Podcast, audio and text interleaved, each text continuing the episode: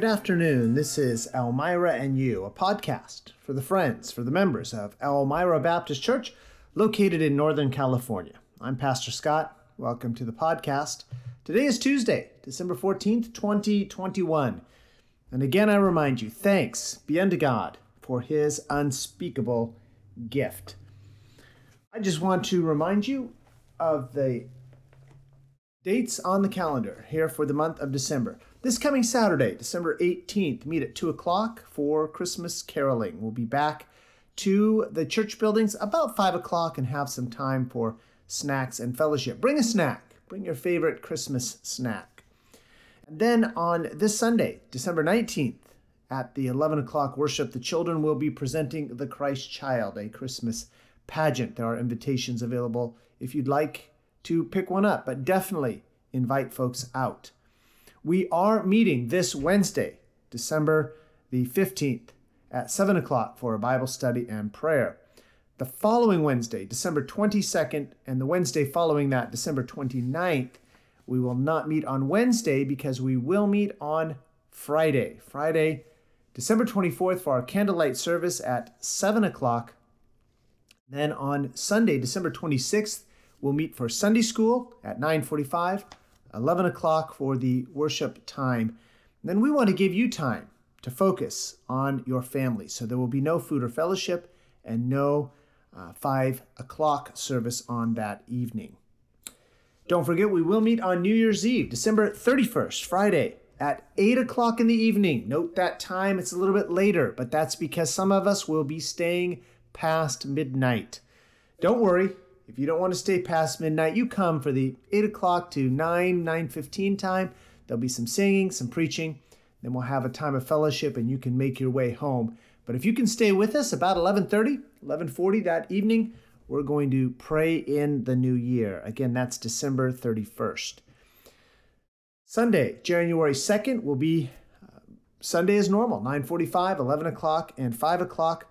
Don't forget, men, we're going to have a men's breakfast on Saturday, January 8th at 9 o'clock. Look for a sign up sheet for that. And then on Sunday, January 9th, we want to celebrate Ruth's 100th birthday.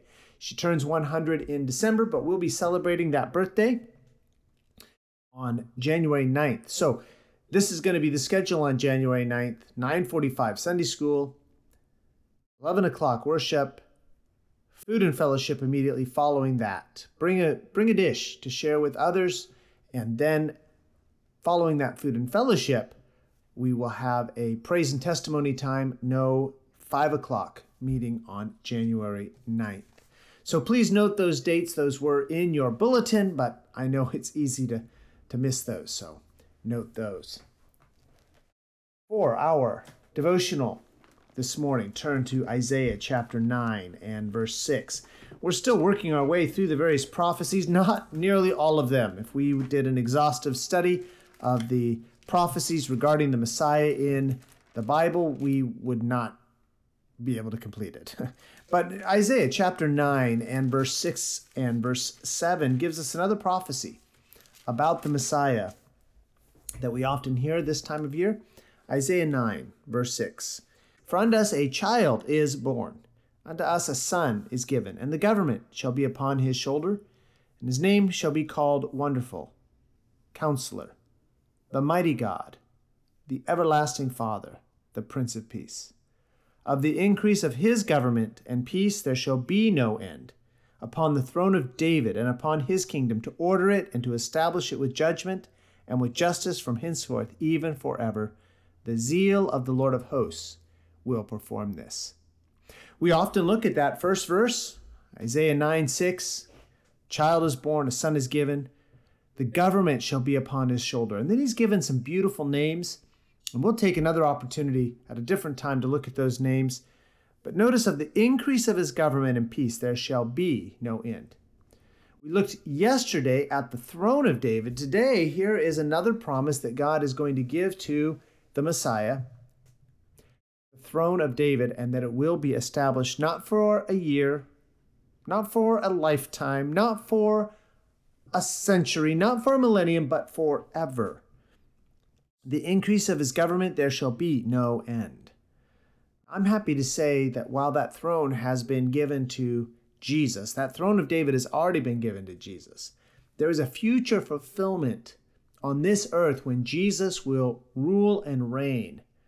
And that rule and reign will continue into eternity. So Christmas is a reminder that yes, God is at work. He has already sent his son. He's already given to his son that throne of David. Not yet has that throne of David been established on this earth again. I say again because there was a throne of David, continued for a while, but that throne of David will be established and it will continue into all of eternity. Yes, Christmas is a reminder that God is at work in the past and a reminder that God has more work to do in the future.